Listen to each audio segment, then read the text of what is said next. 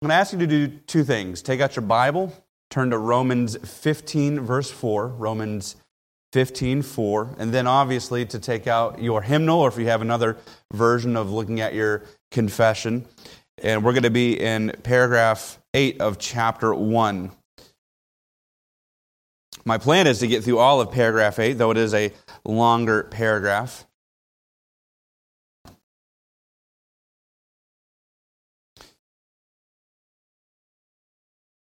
Just by way of review, what have we seen so far in the first seven uh, paragraphs of chapter 1?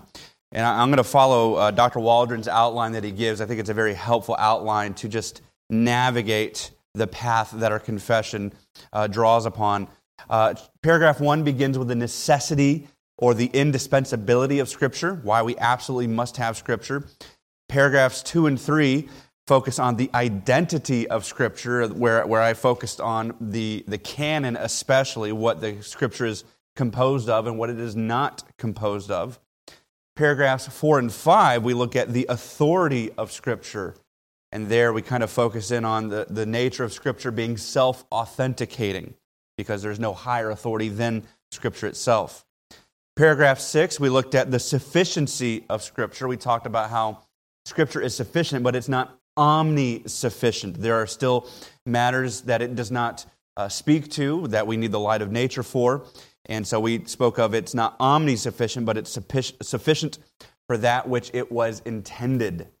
And then this last time we looked at paragraph 7, we looked at the clarity of Scripture or the perspicuity of Scripture is the fancy term. This is just speaking to the clarity of the Scriptures in the subjects that are necessary.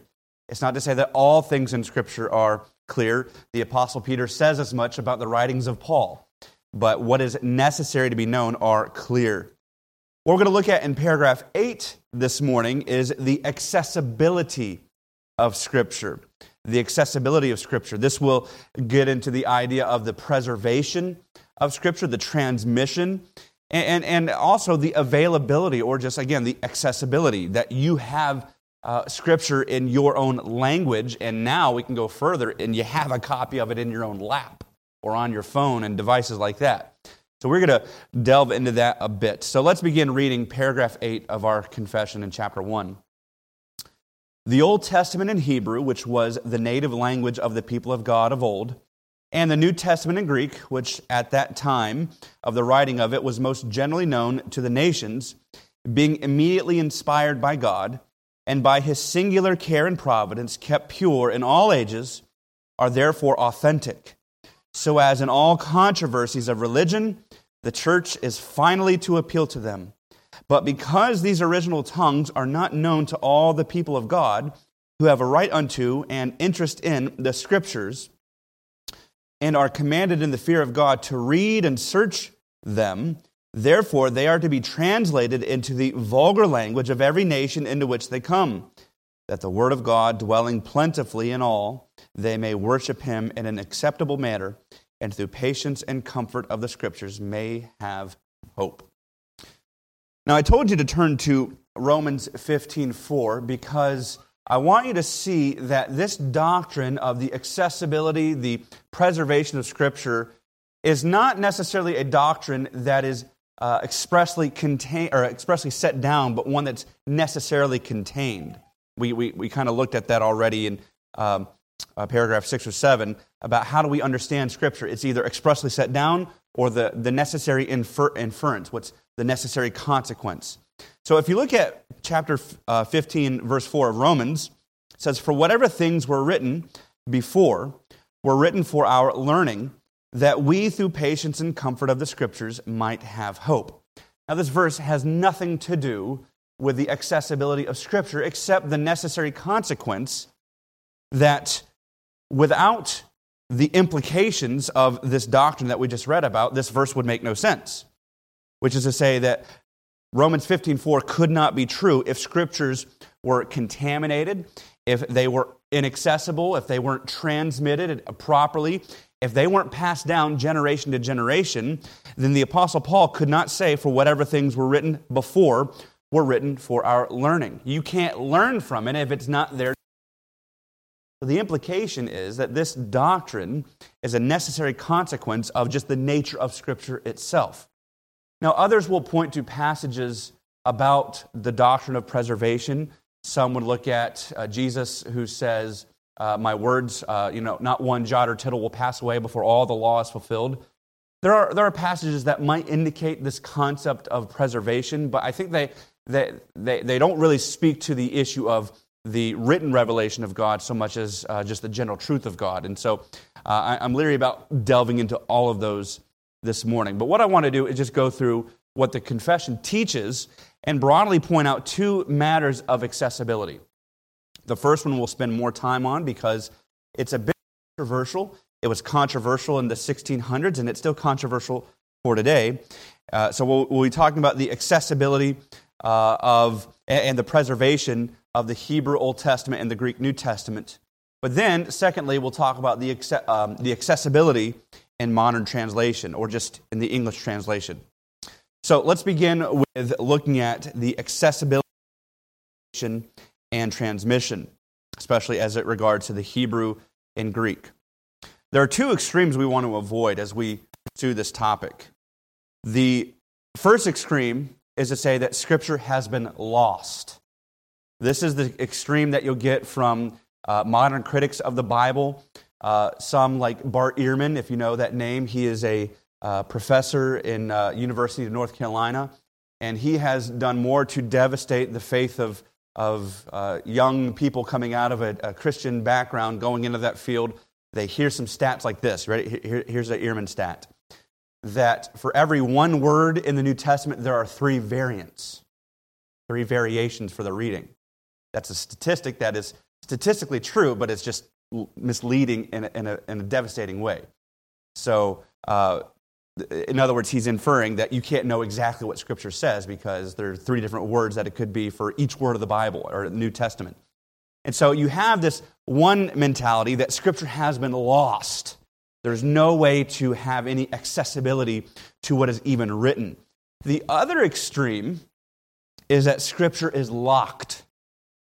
I'm trying to be illiterate. I'm trying to alliterate, so probably a better term, but Scripture is locked. And I mean locked in the sense that either it's locked in a translation, such as the Latin Vulgate, which is the Roman Catholic view. I'll, I'll delve into that a little bit later. Or it's even locked in a particular uh, edition of the Greek New Testament. I didn't bring any with me, but I, I guess I have uh, a few on my phone that I could pull up. Uh, they, they, would say that it's locked into either the King James or what the King James came from rather than all the manuscripts that have been gathered throughout church history. And I don't think that the confession is pointing to that either. And so, what I want to help us understand, what I would call the confessional teaching, what, the, what I think the, the confession is, is, is pushing us towards, uh, in order to make a case for this, I want to lean on a, on a theologian named Francis Turretin. If you're familiar with the name, uh, if not, Francis Turretin wrote the Institutes of Elenctic Theology. Uh, he wrote them in Latin. They've been translated. They came out, uh, the first volume came out two years after our confession was published. So uh, they, were, they were written around the same time. Uh, he, he is said to be uh, the, the pinnacle of Protestant scholastic theology. Very, uh, very succinct, but he covers almost every doctrine that you can think of. And so I want to lean on him as we go through this because the language that we see in our confession is going to be some of the language that he takes up and it's also going to be some of the same language that the Roman Catholic Church will use as well. So it's not that our confession was written in a vacuum. They were using specific terms to make specific meanings and references. So uh, here, here's what I want to say, and I'm going to be leaning on Francis Turretin. I'll be quoting him and then stopping and pausing to make explanation. So, what I'm going to argue is that um, what the confession is teaching is that it does not refer to the uh, preservation of the original writings of Scripture. When you read paragraph 8, we're not referring to you know, what Moses originally wrote. The original autograph has not been preserved. We understand that, and this has been commonly accepted throughout. So Turretin asks Have the original text of the Old and New Testament come down to us pure and uncorrupted? So this is the question he's asked. He says, by the original text, we do not mean the autographs written by the hand of Moses, of the prophets, and of the apostles. In other words, their original writing. He says, which certainly do not now exist. We mean there, and he uses the term apographs, not autographs, but apographs. Maybe not the best term, but that's what he's using here. Which are so called because they set forth to us the Word of God in the very words of those who wrote under the immediate inspiration of the Holy Spirit. So he's saying that what we have access to is the apographs, in other words, the copies. What uh, some have copied and have copied and have copied and have copied. We have those. And he, here's, here's what he says The question is Have the original text, namely the Hebrew and the Greek manuscripts, been so corrupted? He's talking about the copies now, either by copyists through carelessness or by the Jews and heretics through malice that they can no longer be regarded as the judge of controversies and the rule to which all the virgins must be applied? He answers, The papist, the Roman Catholic Church, affirms, yes, we deny it. Now, notice he only spoke to one of the two extremes I was talking about. The extreme that says Scripture is locked into the Vulgate, the Roman Catholic view. They say that because one of the reasons the Roman Catholic Church will say that is because if you look at all the Greek translate or all the Greek manuscripts and all the Hebrew manuscripts, there's so much controversy, there's so much conflict, there's so much corruption that we need the church, they say, to stabilize what is actually written. And the Vulgate is that, that uh, medium. Or you might go the Ehrman route that says there's just so many corruptions, we just can't know. Okay, and, and Turretin is saying, no, we have access to the Word of God. We deny that it has been so corrupted either through carelessness or through malice that they cannot be regarded as the judge of controversies. So uh, we would say that the doctrine of preservation teaches, this is my words now, that God has preserved the words of God as authentic writings of the inspired Word of God. Let me say that again because I'm drawing words from our confession to make a specific point. The doctrine of preservation teaches that God has preserved the words of God as authentic writings of the inspired Word of God. Then Turretin, because we're using the same language here, he asks, What is authentic writing? What is an authentic writing? What, in other words, what is preserved? What is preservation?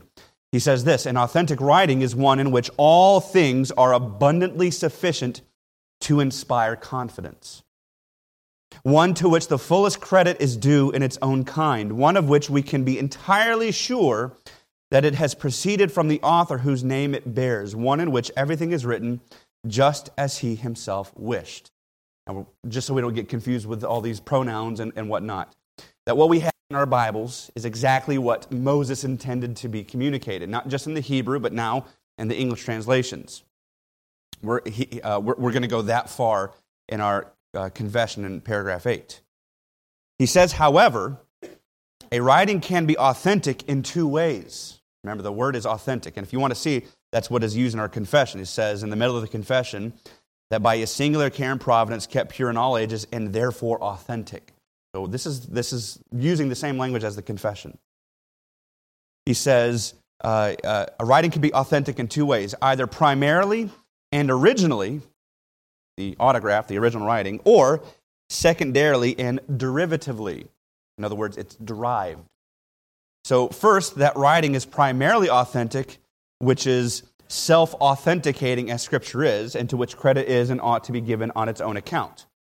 So, the original writing of Genesis or Exodus, Leviticus, it's self authenticating, therefore it's authentic. But he says the secondarily authentic writings are all the copies accurately and faithfully taken from the originals by suitable men. And that's what our confession is looking towards. The autographs, the originals of the prophets and the apostles, are alone authentic in the first sense. In the latter sense, the faithful and accurate copies of them are also authentic, Turretin says. So when we talk about what is authentic, we're saying that what has been faithfully handed down through the copies, through the copies of copies and yes, through the copies of the copies of the copies of the copies. Now, in our world, we think that is a very unstable process. And there is a deal of instability behind it, I will grant, because we're humans. Humans make errors. Uh, I, don't, I didn't do the history of this, but does anyone know when uh, spectacles were invented to help us with vision? All right, I don't know when that was, but it, I mean, I'm going to say either late 19th or early 20th century invention. All right, somewhere around there, 1800s, 1900s. How about modern lighting? I mean, before that, everything was done either by the light of day or by candlelight. So there was a lot of reasons to think that there would be errors that would creep into these copies of copies of copies. But then you got to think did God not grant us with the ability of what we might call common sense to look at all these and say, yes, that's an obvious error? Um, if you're ever typing on your computer and you see someone misspell a word, and you think, how in the world did they spell that word like that? Where was their mind thinking? You realize, well, the letter that was pushed was right next to the letter that they intended to push on the keyboard. Common sense tells you exactly what it is. By the way, um, 99% of those errors that Ehrman was talking about, maybe 98% are those misspellings and things that you'd never even notice. So that just debunks a lot of that mess right there. So this is what um, Turretin, and I believe in that era, of the 1600s, the Westminster Confession, the London Confession, this is what they're driving at that we have what is kept pure in all of these copies that were uh, faithful and accurate copies. Uh, these are authentic. And so the language in our confession of are therefore authentic, this is, this is uh, what it, the reason it's being used is because this is what the Roman Catholics used. The Council of Trent which began in 1545, and the first uh, session met uh, uh, by the time it was finished in 1547. They produced documents, and the, the entire council went on for another 10 years. But the, the Council of Trent was the uh, response to the Reformation. And in that council that the Roman Catholics put out, uh, in 1547, they claimed, after they, they stated their bloated canon, they listed uh, books that we reject as being canonical, they say this. They said, But if any one receive not as sacred and canonical the, the said books entire, with all their parts, talking about all the books that uh, we would reject, as they have been used to be read in the Catholic Church, and listen to this, and as they are contained in the old Latin Vulgate edition, and knowingly and deliberate deliberately contem, um, contemn or condemn the translation or the tradition aforesaid, let him be anathema. Okay, so next time you feel like you have a bond with your Roman Catholic friend, just ask them, do you still support the Council of Trent? Because if so, numerous times that council says that we are anathema. It goes on to say, moreover, the same sacred and holy synod ordains and declares that the said old um, uh, and Vulgate edition, which by the lengthened use, uh, usage of so many years has been approved of in the church, be in public lectures, disputations, sermons, and expositions held as authentic. The Latin Vulgate, they're saying. And no one is to dare or presume to reject it under any pretext whatever. What are they saying? What is our confession saying in paragraph 8? Says, after it mentions, are therefore authentic, so as in all controversies of religion, the church is finally to appeal to them. Notice they're arguing the same thing. We are arguing that if we want to appeal to scriptures to answer matters of controversy, what the Roman Catholics talk about in public lectures, disputations, sermons, and expositions, Roman Catholics say you go to the Latin Vulgate. The Protestant Reformation was saying ad fontes, to the sources.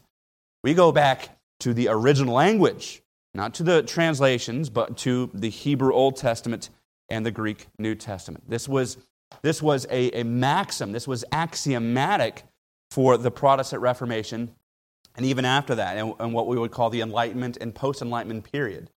There was, in the 1600s and 1700s, there was a desire to go back to the sources. And that wasn't just in biblical studies, it was in everything. We don't want to read Plato in, in a translation, we want to read Plato in Plato's Greek and so forth. This was, this was the mentality. So there was this, this reclaiming of the original sources and all avenues of, of, of scholarship and, and study. B.B. Warfield, if you're familiar with that name, he's written on the first uh, uh, chapter of the Westminster Confession. He, he describes similarly preservation and transmission of the Hebrew and Greek this way What mistakes uh, is in one copy is corrected in another was the proverbial philosophy of the time in this matter. And the assertion that the inspired text has, quote from our confession, by God's singular care and providence been kept pure in all ages, is to be understood not as if it affirmed that every copy has been kept pure from all error. And we know this to be true. We know, and if you've never collated manuscripts, if you've never compared manuscripts, by the way, I don't recommend you get into it because it's really boring. Um, but sometimes you have to do it as a project, and you get graded on that and so forth. So uh, if you ever get into it, yes, you right away realize that not one manuscript is identical to another. But like I said, we have common sense that comes to us from God. We call this the light of nature. We can figure out what these mistakes are. So, uh, Warfield said, It is to be understood not as, not as if our confession affirms that every copy has been kept pure from all error, but that the genuine, namely authentic, text has been kept safe in the multitude of copies, so as never to be out of the reach of the church of God in the use of the ordinary means. This is why I greatly admire men and women who have dedicated their lives to the study of the original languages and to the acquisition of all the manuscripts that have been copied and recopied. There, there is a group called the Center of the Study of New Testament Manuscripts, uh, run by Dan Wallace, and their goal is to digitize as many Greek New, New Testament manuscripts that they can get their um, gloved hands on, because you dealing with ancient manuscripts, you got to make sure the oils from your skin don't touch the manuscripts. And you can go to their website and you can actually look at these high resolution digital manuscripts or uh, digital pictures of all the manuscripts. That way, we're moving into an era of preservation that's not just handwritten, but now they're digitized. So they're, they're solidified in an ink that goes beyond uh, the little literal ink on a page. They're digitized forever. That's the kind of preservation that we have moved into in the 21st century. And so this would uh, speak to the ordinary means. What do we do? What do we do? We go uh, to these multitude of copies, and they're never out of reach to the church, Warfield says. We have access to them. He went on to explain that the, quote, pure text, unquote, lies therefore not in one copy, but in all, and is to be maintained not by simply reading the text and whatever copy may chance to fall into our hands, but by a process of comparison, which is when we apply the light of nature we apply critical study. Um, a, a misunderstanding of this confession, or this part of the confession, has come up. And so, what I'm about to say, it's controversial only because there are some, even dear brothers and sisters in our camp, uh, that take a slightly different view of what the confession means here. So, there, there are what I would say is a misunderstanding of the confession. This is why I'm speaking to this. I think the misunderstanding is that when you look at paragraph 8 and it says the word pure, I think the misunderstanding is that the word pure is taken to be an adverb, which is to say that it's understood as not that the Hebrew and Greek are kept pure, but rather it is kept purely. In other words, the pure is describing the keeping, not necessarily the Old Testament or the New Testament, and I think that would be an incorrect reading. I think the mention of the Hebrew Old Testament and the Greek New Testament in 1 8 is not to specify a certain edition of the Hebrew or Greek editions, but rather speak to those writings over against other translations, such as the Latin Vulgate, uh, the uh, Greek Old Testament. We can use those, but they're not the final authority. We don't appeal to those when we're uh, solving dilemmas or we're uh, dealing with controversies of religion. Uh, I like to make use of the Syriac Peshitta because it's a very ancient translation, but it doesn't have final authority. Some would say the King James is the final authority. Some would say that the uh, Greek text underlying the King James is the final authority. But I don't think the confession is speaking uh, to those types of things. The, so the confession says that in all controversies of religion, the church is finally to appeal to them. What? The Greek, Old, uh, the Greek New Testament and the Hebrew Old Testament. There's a lot more that we could say about that, but I only have five more minutes to speak on translation. So let us move on then to the uh, scripture being accessible in vernacular translations. And there's not really a passage of scripture that we could appeal to, except this is a necessary consequence, but we could appeal to it in this way. The New Testament quotes from the Old Testament many times, but it's written in Greek. So, what does it have to do? Translate. Very good. It translates. And not only does it sometimes translate straight from the Hebrew, sometimes they borrow from an ancient translation known as the Greek Old Testament, or even what's more narrowly called the Septuagint. The Septuagint, it's not determined the true history of it, and even when it was written, um, there's various views on that. But the point is, the New Testament does this. It makes use of translation into the modern vernacular of the day. So the logic is simple. If it is the duty of every man or woman, and especially of the Christians, to read and make use of the Holy Scriptures, and since the Scriptures were written in dead languages unknown to most, each individual person is not charged to learn those uh, languages of Scripture. Rather, special and appointed men are tasked with bringing those languages into the common, vulgar tongues of humans. Education was such a major element in the, uh, the post Enlightenment period, even the revolutionary, revolutionary era. Uh, uh, it was not just for knowledge's sake, let's learn so we can learn. You know, a lot of the early readers and primers that were in the um, colonies, the main thrust of it was so that the children could be literate. They could be literate so they could read the Bible. And in order for them to gain literacy and read the Bible, they had to have a Bible in the, in the language that they spoke. And so we would say that to the extent that these translations convey the words and meanings of the Hebrew Old Testament or the Greek New Testament, they are inspired. We might call it a derivative inspiration, that they derive their inspiration from the Hebrew and Greek.